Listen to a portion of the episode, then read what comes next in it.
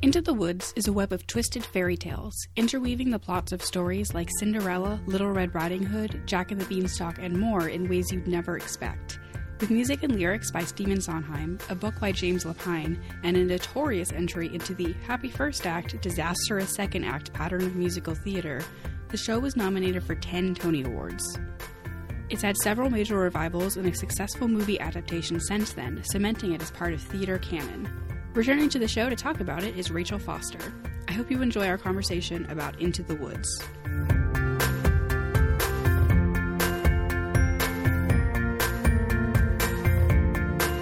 And I'm so glad to be back.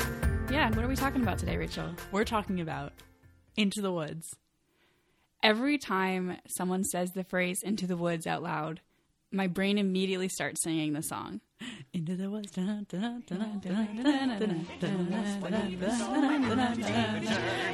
Into the woods, the path is straight. I know it well, but who can tell? Into the woods to lift the spell. Into the woods to visit. But the thing is. I- also just do the dun dun thing because like there's a hundred different versions of what they say after Into the Woods, and I don't don't know what lines go with what because I don't have this musical totally memorized, and so I just it, there's no hope for me. It's also just impossible to coordinate if you're singing with someone else which of the hundred different add-ons to Into the Woods you're both going to pick at the same time. So there's that. This is a real problem that we have to solve. Sondheim has too many repeating lines, and we need to parse it down a little bit. Yeah, I like speed listened to the soundtrack on my way here, and basically it's just like four different songs that repeat with like infinite different lyrics over and over again. Wait, when you say speed listened, Speed you- listened. did you listen to it on like two times X speed, or were you just skipping around? I well, I would just skip around. Um, I identified the songs that like I know have like the most hard hitting life messages in them, and I just listened to those, and then would skip through the rest of the songs. my method for life, honestly. but really, let's back up and talk about our background with Into the Woods. So, like I just mentioned, this is a Sondheim show. Um, Sondheim has written many shows, but this is probably my favorite Sondheim, I would say. Um, it's a lot of fun and a lot of stuff going on. But how did you personally get to know Into the Woods? So the first time that I'd ever heard of or seen Into the Woods was when I was a freshman in high school, um, and we did this show as our spring musical, uh, and it was absolutely crazy. Uh, pro- as we'll get into soon, Into the Woods is set in like a kingdom, and it's about fairy tales. But I had a crazy theater director, and he decided that we were going to make it a concept show. So what that meant was we were actually making a show about urban decay. Um, we were all homeless people living under and around a bridge. There was a car on stage, and the people who played the main characters were all kind of like slightly delusional and living out this story as like a fantasy, while the rest of us just watched from the rest of the stage. What? It it really did not make any sense. Wait, I'm trying to think of like was there any particular reason that Into the Woods was chosen for this idea or do you just have this idea and you were doing Into the Woods and you put them together? I think they must have been separate ideas because all of the main characters were wearing like what you would think of as fairy tale costumes the whole time and it must have been expensive to get an entire car on the stage so like it really there was no real reason why he would have chosen this concept over just the normal staging of Into the Woods except that he thought it was cool. And it actually it was kind of cool. Um, but it also made no sense. I'm going to be thinking about this for a while now. 'Cause it's not like I'm against experimental theater, but I'm just trying to see like what message this was trying to tell. When I was reading about um, Into the Woods in preparation for this, there was a strong contingent of people who interpreted it as an AIDS metaphor.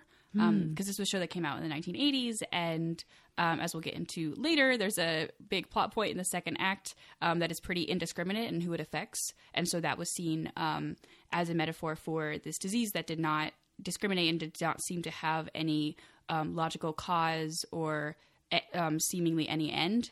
Um, and Sondheim said that like he respects everyone's right to like interpret it however they choose, but that was not the original intention. He was not thinking of that when he wrote it. The one the one thing I can think of to throw my choir director a bone, it might actually have been a work of genius because the show is very much about like thinking you know what you want and thinking like imagining all the ways that your life could be better and then getting those things and it not actually being all the time that much better. Uh, so maybe that's the direction he was trying to go. That is a really big part of the show. I mean, all of the characters from the very beginning to the very end are always singing about what they wish for, and they sometimes get their wishes in ways that maybe they weren't expecting, or even it was exactly what they expected and turned out to not be what they want. Um, and it, it really plays with this idea of, you know, be careful what you wish for. Yeah. I first experienced this show. Um, I don't remember how old I was, but my mom would just seemingly randomly, but I'm sure she thought about this a lot, um, would just put musicals in front of us. And one of them was Into the Woods because uh, it was recorded at one point um, with the almost entirely the original Broadway cast. I believe one of the characters who played Cinderella, I think, was a different actress, um, but pretty much the whole thing. And it was so it was just this the staged version recorded, um, and now you can watch it and it's out there. Um, it's pretty good. It Bernadette Peters stars as the witch. Oh my gosh. I did not know who she was when I saw it, and now my like greatest impression of Bernadette Peters is I watched all of Smash recently. and she plays this really mean mom in Smash. And so now when I'm listening to Into the Woods, I'm like, it's that mean mom from Smash. That kind of transfers really well because her role kind of is like the mean mom in the show as well. yeah, except she's a really mean magical mom. Yeah, And that's worse. gives her too much power. So then after that version, which is also the first film version that I'd seen, I watched it like before auditions for the show. Now, as of a couple of years ago, there is another film version that is not just like a filmed stage. It's Meryl Streep and James Corden and uh, I Emily love the question mark after James Corden. I was talking to someone about this the other day, and I realized that I, the first like time I ever knew that James Corden was a person was Into the Woods, and then after that, I realized that he also did talk shows, and I think that might be backwards. I think everyone else might have figured him out the other way. I actually first saw James Corden on Doctor Who, so Wait, oh my god, you're right. Wait, me too. Okay, I forgot about that. yeah, he's just been popping up for a while. But yeah, he's really exploded in popularity in the last couple of years. I think mm. partially with this movie, it was a big driver of that. It was a great movie. Except, yeah, I have some problems with it. They cut some of my favorite songs, but it's also a really long show, so you you can see why they would have to do that.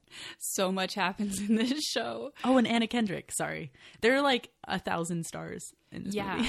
This is a really one. I think this is really they went after like the Les Mis market of cast a ton of really good stars and adapt this giant sweeping musical. Um, and I think they did a good job. I I would say in terms of adaptations, I would rank it higher than Les Mis. Oh yeah, I mean they they at least picked actors who could all sing. Cough Yeah. cough, Russell Crowe. Yeah, that is for sure. The casting was better in um Into the Woods. I mean, people have different opinions about James Corden, but he did a very good job for the part. I think everyone did a great job. Chris Pine stars as the prince. Oh my god. which is just the song "Agony" is one of my favorite pieces of music of all time. oh my gosh. So we're getting ahead of ourselves. I feel like we should talk about what the show is actually about. I was thinking about this earlier, and it's really hard to sum Into the Woods up. I mean, you can sum up the concept very mm-hmm. simply, but I feel like like a show like Hamilton, even though a lot happens, I could really sum up the major plot points in the paragraph. Whereas with Into the Woods, I'm like, there's a thousand characters, and who knows? Yeah, I mean the way that it was described to me eh, as a ninth grader, which I think is how it's described to everyone the first time, is fractured fairy tales. But that like does very little to actually get at the heart of what the show is about. I think, but yeah, that's the premise. Is it's basically all of your favorite fairy tale characters. Um, it's centered around a baker and a baker's wife. Um, there's a witch. There's Rapunzel, Little Red Riding Hood, Cinderella, Jack and the Beanstalk. Just like there's a million people in this show. Yeah, those are the central characters, and all of their stories interweave together. And so, um, over the course of the story, you kind of see all of them. Well, the, the driving narrative, I think, of the main plot line is the baker and his wife can't have kids because they were cursed by this witch, um, because the baker's mom wanted uh, greens from her garden, and so the dad stole the greens, which is part of the Rapunzel story. Um, And so they, the witch stole a baby who is Rapunzel and cursed them, and then she sends them on this quest to go and find the cow is white as milk, the slipper is yellow as gold. Wait, this wait, Slipper know. as pure as gold. the slipper is pure as gold, the hair as yellow as Corn. corn. We should sing it. I apparently I don't know it at all. And the cloak is red as blood. Do you want to sing it? I was gonna sing it, but now I don't remember which order they go in. The cow is white as milk. The hair is yellow as corn. The slipper is pale as gold. No, that's wrong. I don't know. I don't know, man. The cow is white as milk, the cake's red as blood, the hair is yellow as corn, the slipper is pure. What are you doing here? You forgot I remember your watching all of the seniors in when I was a little little freshman in high school. Um, just struggled. Everyone who had to sing that just struggled to remember what order they came in. Wait, I have an important question. Did you actually do the full version or did you do the junior version? We did the full version. wow. Yeah. And I was in the ensemble, so I just had to like kind of sit at different parts of the stage the entire show and watch the action and like be involved in it, which was pretty fun, but also like kind of tiring. I don't know. I remember by like the middle of Act Two, I'd be sitting on stage and be like, "Oh my god, when is it over?" but yeah, so Act One of this show is basically like all of the all of those characters acting out their fairy tales as you pretty much already know them, interconnected in some like pretty brilliant ways, and they all meet each other, and that's really fascinating. And then Act Two is a whole nother story. And some people accidentally leave or on purpose leave after Act One because um, Act One has a happy ending, and sometimes if they're there with their kids, that's all they want. Yeah, the junior version, which I just referenced, doesn't have Act Two at all, and it takes out a bunch of Act One to make it more appropriate for kids. It's a show like half an hour long. It's 50 minutes oh long. Oh my god! But I just have to share the most amazing story. Is people make a lot of jokes about like leaving before Act Two if you have kids, or you know, a lot of times in musicals, Act One's pretty happy and Act Two's pretty sad, and so it's like this Act Two effect, whatever. Mm. So my roommates last year, there there was a local performance of Into the Woods that was on, and I was actually supposed to go, and then something came up and I couldn't go, and so they went without me. I think it was finals, and so everyone was pretty busy. So, and they, I was like, "Oh, how was Into the Woods?" They're like, "Yeah, it was a really good time, great, cool."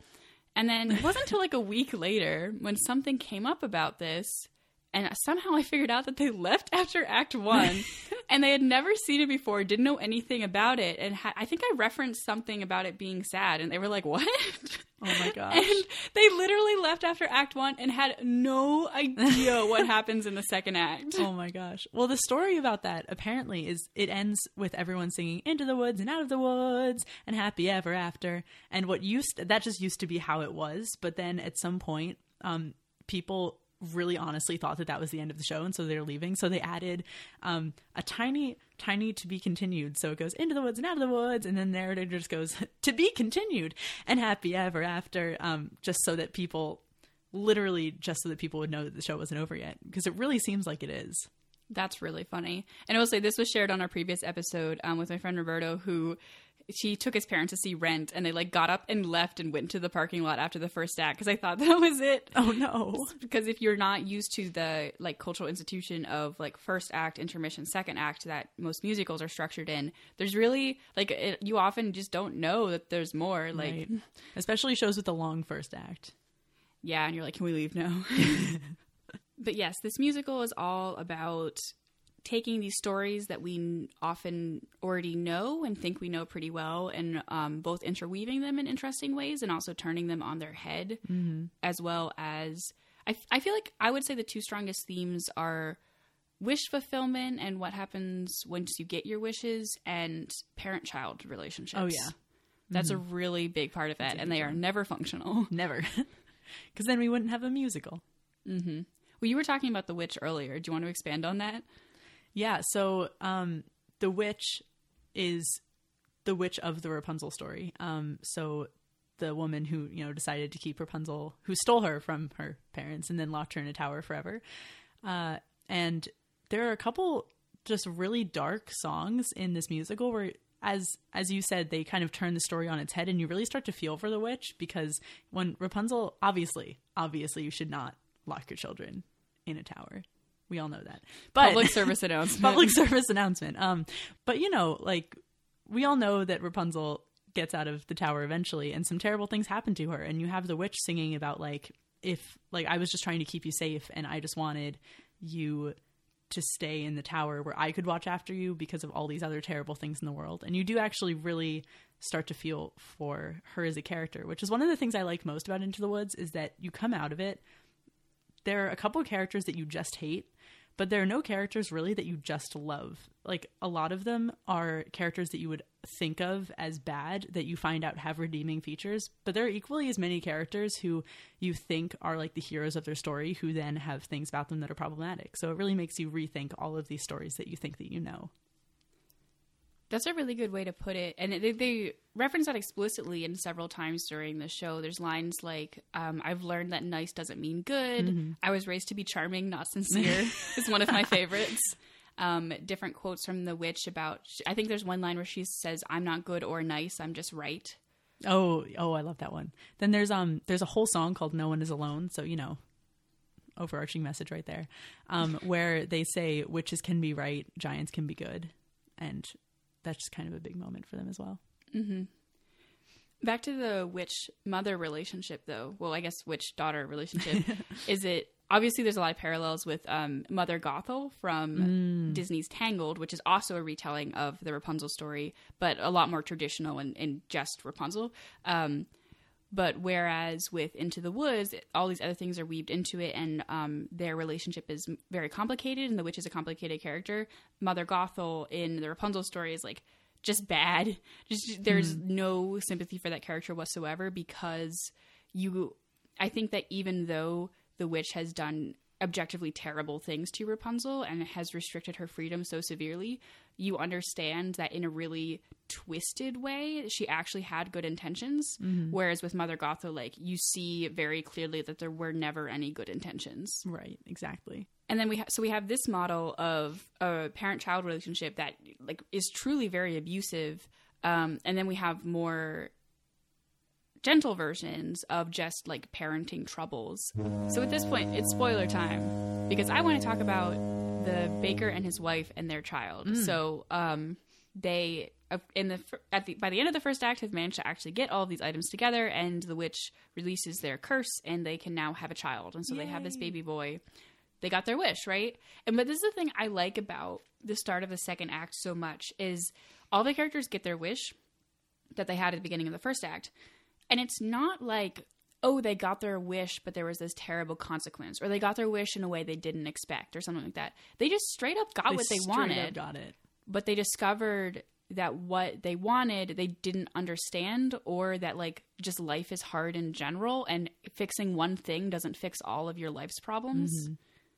So they have this baby now, but like they're not. Basically, the baker's just not a good dad, and it was not good at like parenting this baby. And that is because his own dad is missing. Is it? It is actually. Um, yeah, that doesn't uh, come up in the movie, which made me sad. They just cut his father's character entirely. But um, in the musical, there's basically this just random guy kind of running around doing odd and end kind of things in the musical, and then eventually it turns out that he's the baker's father. And they have a long chat about like why he left, and it's pretty intense. And they cut that entire song from the movie which makes sense because it's kind of a side storyline, but it just goes to prove the show's like message of just like generations of bad parenting. I think.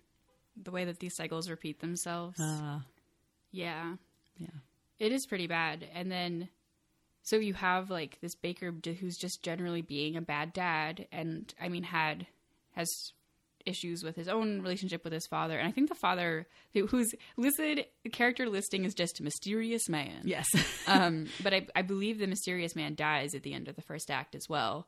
Um, in order for them to have this child, which is a little bit on the nose, Sondheim, but okay. uh, this isn't the most subtle musical of all time. nope. But then, so and so the baker's wife, who doesn't have a name, but you know, so the, Uh, yeah. Emily Blunt. so Emily Blunt. No, Emily okay. Blunt. So the baker's wife is really handling the brunt of this, and of course is getting kind of mad about it. And but then over the course of the second act, cheats on her husband. So nobody's Right. perfect. Ah, that that always gets me because she's always like headed to the realm of being my favorite character who is not problematic at all, and then of course that happens. Which in um in my high school musical version, they that happened in the car, and there was a stage crew person behind the car bouncing it, What? and uh yeah. That's how that went down. It was super not appropriate. That's so it was funny.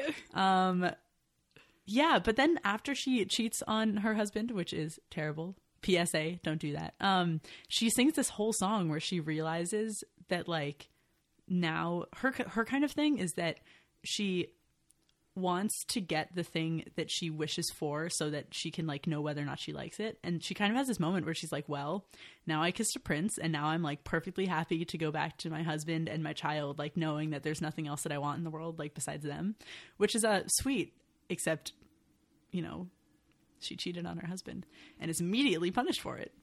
Yeah, and mentioned um, heavily implied more than kissing is going on in this scene. oh heavily implied I don't think there's actually any like stage directions of this sort. But the next song is just all about I kissed a prince, and I'm like, did you? Did you, is that all? So then, along the lines of classic Romeo and Juliet, sex equals death for women, um, she finishes singing about the prince, and then she is uh, stepped upon by a giant. yeah, this is the thing that's happening through the whole second act. Is it's a bit messy. Um, again, there's so much going on in this show, but Jack of Jack and the Beanstalk fame, I mean, is going up and down this beanstalk for the whole musical, and at one point kills a giant, and then the giantess, the so I guess like the giant's wife, um, comes looking for revenge and basically just starts killing people and ends up killing most of the cast by the end of the show. Including the narrator, which is my favorite ever example of fourth wall breaking. It is incredible. Yes, there is a scene in which so there's a narrator the entire time. I'm just standing off to the side, listing things about the whole show, which I think. I mean, they don't really have that. Obviously, they don't have that function in the movie, but I think that like James Corden as the baker fills mm-hmm. some of those some of those lines when they really wanted to have a narrator's voice. Yeah. And then they're the characters are trying to figure out who to feed to the giant, basically. and then they're like, "Wait, there's a guy narrating over there. Let's get him." Yeah, and they're like, we don't like how you've been telling this story. Let's just feed him. Oh my god. Yeah, so the narrator gets gets dead. Lots of people get dead. But that's this whole thing that I mentioned earlier about indiscriminate death, um, and the way that some people would interpret that as an AIDS analogy. Mm-hmm. Well, we've gotten this far mostly talking about characters and story, but we haven't really talked about the music yet at all. Which is a little bit important. The music in this show is straight up incredible. It is very, very good. It's an acquired taste, I think. It's very confusing. It's not like typical it's not your typical chord progressions in any way or like your typical melodies, um, but it's so worth it. Yeah, there is that. And then on the other hand, like you said before, it's kind of four or five songs over and over again in different ways, put together in different ways. So, like, once you listen to the prologue, which is like a nine minute song, you kind of have experienced most of the music for the whole show. Yeah. Yeah. Um, but then of course there are some like some standout numbers like Agony, which, you know, in true Sondheim fashion happens twice. There's a reprise, of course. Um, and the song that Little Red Riding Hood sings. Which I, I think called I Know Things Now. Basically, like there there are a couple songs that stand apart from this like constant repetition of the same melodies over and over again.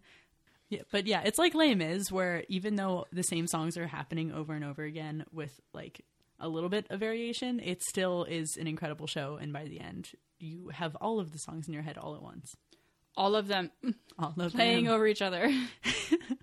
Yeah, my favorite song in this musical is called Your Fault, uh, and it's after the baker's wife dies. All the remaining characters are kind of arguing over whose fault it is that all of these crazy and terrible things have been happening. Um, and it's just like so intricate and clever, and you can't really describe it because you really just have to hear it. It's people talking over each other, people momentarily thinking that, oh my god, it is my fault, and then realizing that there's something that made them do that thing that someone else did, and it's just a giant mess, and there are a million words a minute, and it's just completely brilliant. You pocketed the other bean. I didn't. Yes, I did. No, it isn't, because I gave it to my wife. No, it isn't. Wait a minute, she exchanged that bean to obtain your shoe, so the one who knows what happened to the bean is you. You mean that old bean that's your wife? Oh dear, but I never knew and so it but don't look here. It's your fault. But it's See, it's her fault. I feel like, I mean, you could speak to this, I guess, but it seems like a very difficult show to perform in a lot of ways. I remember again watching like all of those seniors when I was a freshman practicing this song and other songs and just like having to sit around a piano like snapping and just going like over and over and over again because there are so many like short outbursts by like one person or another that are fit into kind of like the very small spaces in between someone else's talking and it's it's so intricate and so difficult to learn to perform but once you like know it and you do perform it it's like such a rush I can see that. Yeah, it feels like an actual achievement. you also performed a song from Into the Woods in one of our show choir concerts, didn't you? I, there have actually been a couple i didn't realize until i was listening to the soundtrack today that i think i've done like three i created a mashup of one of the witches songs with a song from notre dame the hunchback of notre dame um, because you know being trapped somewhere and wanting to go outside but someone not wanting to let you we did no one is alone a couple years ago and we also did ever after my freshman year which is the very last song of act one um, and it's very tongue in cheek, but you don't realize that until the events of the second act because it's basically just like everything's done, everything's better forever, everything's gonna be fine. We all got our happy endings, go us. And then almost immediately an act two starts and everything goes to pieces. Narrator voice. Everything was not fine. Yeah, the joke is funnier because there's actually a narrator. right. To be continued. and happy ever after. Oh my gosh, speaking of which, the second act also ends that way, except and you like think that everything again at the end of the second act has been like it's gone a lot worse, but it's been sorted out to some extent. Um and then they all sing happy ever after and then there's a beat and Cinderella just goes I wish and you're like no because that's how we got into this mess is with all you people wishing. Like we thought it was all solved. And so it's kind of just like a very cyclical show about like life kind of. You want something a mess happens you solve it and then you're like i want something else. And it just goes on and on forever. I mean, that's, yeah, it's a pretty accurate summation. it's a very dark show. It's not a family show It's not a family show. well i mean i think everyone could learn something from it but if you're going to it expecting it to be like frozen it's it's not I want to stress again that my mom showed me this when I think I was a child. I really don't remember when, but you know, it's fine. Also, again, the first act is pretty. Like, if you do want to show it to kids, the first act is pretty solid, I think. Mm-hmm. I think it's also one of those shows that like one day when i'm a parent i'm gonna watch it and be like oh man. Oh man. It's gonna feel completely different when i'm like on the other side of all the parent child kind of relationships in this show. Yeah, that's the thing I think about a lot with musicals because, of course, the, since this is one of the most universal uh, things that we have in life, is so many shows deal with parent-child relationships and mostly the ways that they go wrong because it's a musical, and so it's so I I think about this all the time. Is like if I ever have kids, I'm probably going to look at all of these shows completely differently. Mm-hmm.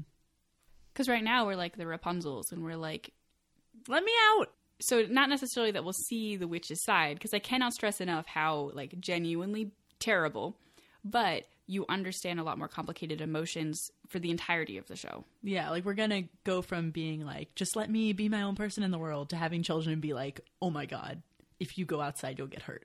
if you go outside you'll die. If you go outside, you'll die. You'll get pregnant and die. My name is Regina George. what's interesting with into the woods in terms of going back to music for a minute i think that the sound of into the woods is very distinctive and i think it's a pretty well-known musical in a lot of respects especially with the movie but I, it doesn't really have any of those iconic numbers Right. Like I couldn't just. It's not like Dear Evan Hansen where you can be like waving through the window. Waving through a window is the real title. Um, yeah, you kind of you can't just look at this musical and be like, this song is the thesis statement. and it doesn't have anything that kind of reached beyond the musical i think like there's so many shows that have songs that i mean whether they've become like mainstream songs like um, defying gravity or seasons of love or just have things that transcend the musical itself like phantom of the opera that people sing out of context whereas i don't really think that that happens with songs from into the woods which i think partially goes back to like they're all so interconnected you don't have as many distinctive um, melodies and themes that go outside the context of the show Right. Exactly. except for maybe agony which is a work of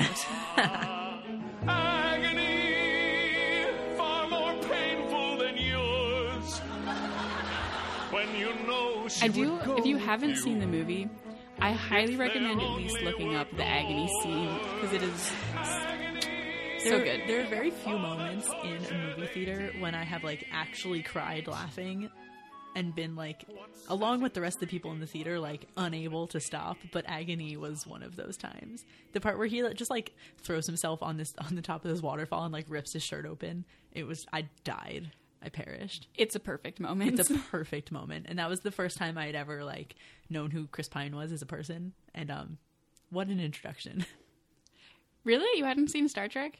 No. Well, I had maybe. No, I think I saw that after, which then gave me the power of watching it and being like, "Yes, Chris Pine." There you go. That's a good. That's a good power right there. so, in terms of productions of Into the Woods over the years, I mean, besides the whole junior production that high schools can put on that you opted out of, uh, we have the original Broadway production, um, which again starred Bernadette Peters as the witch, which is which is very interesting. It got nominated for a bunch of Tonys, but and it only won three because it was Only this three Tonys. But like you would think that maybe true. you get more, right? Same year as Phantom of the Opera. Oh man.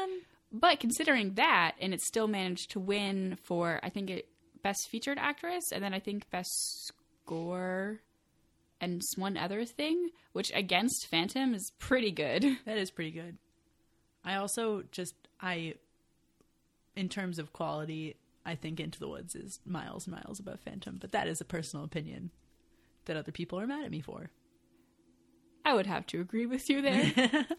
I've I've seen Phantom on Broadway, and I've not seen Into the Woods live. But and I would say that I can understand why Phantom has been on Broadway for so long. It just passed its 30th anniversary. Congratulations! Ooh. Um, it's the longest running show on Broadway.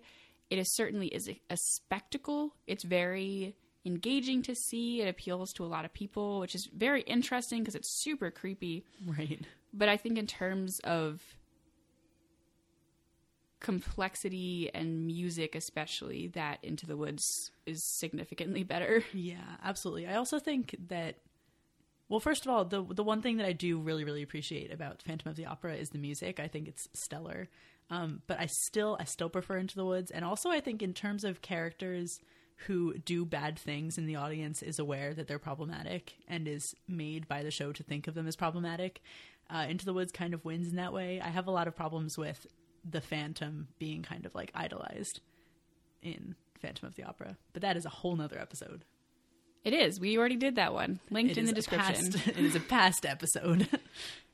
Yeah, no, and the music and the music from Phantom is, of course, it's great. But Mm. I personally like I like Sondheim music in general. For I just like I'm really into the complexity of it, and it relies less on um, giant themes and more on more subtle ideas. it also relies less on a 80s synth. yeah, that's a big feature. yeah, no shade to Phantom, except like the actual like Phantom shade to him. Shame, shame, and shade. no, no shade to the show. but yes, Into the Woods did manage to win Best Book and Best Score out from under Phantom, even though Phantom won Best Musical, which is always Hmm. interesting when something else wins Book and Score, but it still wins Best Right, Musical. Right? Like what else are you judging it on? Um, I mean, I, I, guess, that- there are a lot of things. I guess it's layered, but you know, Yeah. I'll be mad about this until I die. Well, this is a thing that I think about now is when you have two shows that really go head to head at the Tonys. This is something I was thinking about on Smash. For those of you who have seen Smash, I'm going to reference this probably every episode of this season of the podcast. But anyway, um, and then you you compare like which awards they won and which one won best musical, and can kind of tell you what won it for them because it's like, Huh. So clearly, like they thought that the source material, the book and score of into the Woods was better, but they thought the production of Phantom was better because they won things like the best um, actors and actresses and direction and, and design and stuff like this that really got it for them. Right, and to be fair to Phantom, it is the one that is still on Broadway, so there's that. Yeah, every time shows don't win awards, like how Avenue Q won Best Musical instead of Wicked, but like Wicked is still running, so who's laughing now? No, justice for Into the Woods. You hear it here first, guys. We're starting a hashtag justice hashtag justice numeral four into the woods. with a Z.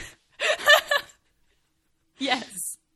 Yeah, no, Into the Woods. Into the Woods is the far better show, but I can see why like Phantom would be a longer running on Broadway. I like how we've gone from No Shade to Phantom, it's a good show, too. Into the Woods is far better. Is this going to be the new thing? Like, you just ask someone, are you an Into the Woods person or a fan of the opera person? I'm gonna lose so many friends this way. Or are you a normal person who doesn't know how to answer this question? Oops. what year was that that those Tonys happened? I believe it was 1988. Yeah, so maybe normal people are the kinds of people who aren't still mad about this. who like weren't even alive when this happened. I'm feeling personally attacked right now. I mean, like same. The only musical that I care about disliking more than Phantom of the Opera is Cats. I hate everything about Cats except that one song. I like Memory? Phantom of the Opera. It, yeah, Memory is such. A, I sang that song at my great grandmother's funeral. Um, but everything else about Cats is absolutely ridiculous, and I will not abide it. At least Phantom's music is good. You really don't like Andrew Lloyd Webber, huh? Yeah, I think there's a theme here. There's also been a lot of other productions of Into the Woods, obviously, after it ended up going off Broadway and or not it after it left Broadway. um, I mean, of course, they had touring productions and a London production. They also ended up having a 2002 Broadway revival, which is pretty cool. Um, I don't usually I recognize a lot of names from these kinds of things, and maybe it's just a fault in my self education of Broadway musicals.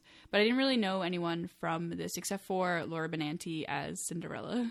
Right, to be fair, we were six at the time.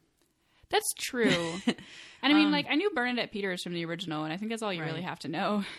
For the sake of uh, transparency, we're currently looking at the Wikipedia page about this revival. You the know, one thing I do recognize, you could have we could have pretended that we had we're so smart and we just memorized the whole thing. the the one thing I do recognize from this page is the Broadhurst Theater, which is where I saw both Tuck Everlasting and Anastasia. So that's a good theater. That's really cool. That's won't- all I got. I never really started thinking about theaters until pretty recently. But then, oh, this is a, like a this is such a braggy story, but I it's also really cute. Is so I went to see Hamilton um, in between season one and season two of this show, and Mandy Gonzalez was playing um, Angelica, and I saw Mandy Gonzalez as Nina in In the Heights oh. ten years previously in the same theater. oh my god, it, it's just Lin's theater now. I know. I also should have seen. We actually got out our old In the Heights playbill recently to figure out who was in it because now we know all these people, and we're like, so many of them are in Hamilton now. It's Oh hilarious. um, also, Christopher Rodriguez, who is in various things and was in the ensemble and in the Heights when I went- to see it. Apparently, what? Did you say Krysta Rodriguez? Yeah. I love Krysta Rodriguez. Um, but Javier Munoz was playing Usnavi when we went to see in the Heights, but he was not. There was an understudy in for him on the day that we were Oh. there, so I did not see him. But he was playing Hamilton. It was actually his last weekend as Hamilton when I went to see it, so that was all cool. That was a big redirection. But anyway, theaters are cool. It felt very circular. So that's the first Broadway show I ever saw, and the most recent Broadway show that I've seen Aw. had the same starring actress and same theater. Yeah, I threw a giant twist of fate over the summer, and this is still off topic. Um, got I ended up seeing Aladdin, and then I saw Hamilton the very next day, and the person who originated the role of the genie in Aladdin had just moved to being Lafayette in Hamilton, and like Ha- Lafayette slash Jefferson. So like I first saw the show, saw the show that he like originated a role in, and then the next day saw him in like his new role, James Monroe Iglehart. That's his name. Yes, uh, yes, he was also Lafayette when I was there, and he is great. He's incredible. But anyway, the Broadway revival of this didn't actually end up winning that many awards, but it did win. It got nominated for a ton, but it ended up winning basically no Tonys except for Best Revival of a Musical. Oh, So um, apparently, some other shows in 2002 really beat it out, but it got Best Revival, so that's good. yeah. There's also nothing quite like the original. Don't know. there In this are- case, okay, yes, contentious statement because some revivals really do elevate That's- the experience. that's completely true. but I would probably in this case. I don't know. I'm not familiar with the revival at all. Yeah, and to come full circle with this, uh, Meryl Streep was actually nominated for an Oscar for her portrayal of the witch in the movie. Which I mean, Meryl Streep could sneeze and get nominated for an Academy Award, but it's still pretty great. it was a pretty amazing performance by all of the people in the movie. In fact, I think even Little Red Riding Hood, I forget her name again, but the girl who played her in the movie um, had just like come off Broadway as Annie. Oh, so it was just like it was a really great cast. But yes, I would recommend in general seeing the movie. I think that it's pretty good investment. Other people might not agree with me out there, but that's fine. um, and I would also recommend, of course, going and checking out the film's uh, almost original Broadway cast version, which is always great when that's available. It used to be on Netflix, but I don't think it is anymore. Yes, but it is definitely still out there. I think you can get it on Amazon and other places. I did not suggest finding it through free means, but it, it might possibly be available on some certain mainstream video sites. You didn't hear that here, kids. I'm not endorsing any illegal activity of any kind. All right, Rachel. Uh, are you ready for the lightning round? I am eternally stressed out by the lightning round, but I yes, I am ready. All right, let's do it. Your favorite song, Your fault. favorite line, Oh my god. Um when they're trying to figure out what the monster could be and someone suggests manticore and the witch goes imaginary and then they say griffin and she goes extinct because how is one imaginary and the other one extinct? It's my favorite line. nice. I like that one too. Your favorite character, The baker's wife. All right. Or Little Red Riding Hood. if you could play a character in this show, which one would you want to play? Cinderella. Who would you recommend go see this show Parents without your children? without their children, unless their children are over mm, 14, 13, 12. I'd say this is a PG 13 show. It's a PG 13 kind of show. Yeah. It's not even, it's not graphic or anything. There's just, it's mature. I mean, I guess I was in it at 14, so who am I to talk? Yeah. And if you could combine this show with any other musical, which one would you pick and why? I'm just going to go with an easy out and say The Hunchback of Notre Dame because I think that there are a lot of similar themes, especially with Rapunzel and the Witch. That's not an easy out. That's a lovely answer. Thank you. And that's all from us. Woo! Thanks for being on, Rachel. Thank you for inviting me, Quinn. Goodbye. Bye. Bye bye now. Have fun storming the castle. Think it'll work? It'd take a miracle. Bye bye. Thank you for listening to this episode of Corner of the Sky. You can find us online at theincomparable.com slash COTS or follow us on Twitter at COTS Podcast. If you'd like, you could also review us in Apple Podcasts or recommend us in Overcast. Until next time, be careful what you wish for